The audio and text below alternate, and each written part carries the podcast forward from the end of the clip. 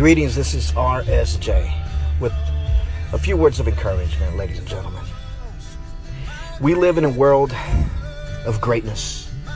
We live in a world where obstacles and challenges are going to be a part of our development. Continue to listen and learn from others.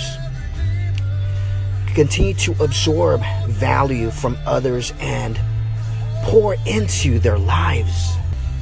Never underestimate the value that people can bring into your life. It don't matter what background, what type of job we have, we are all equal in the eyes of our Lord Jesus Christ.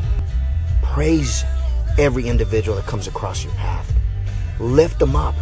Never look down on people.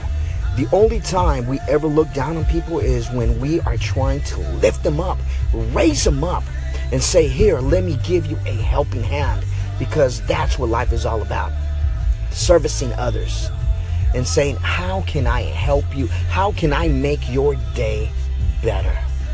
This is RSJ. You have a blessed day, and may God continue to bless every single step that you take. God bless you, and Godspeed.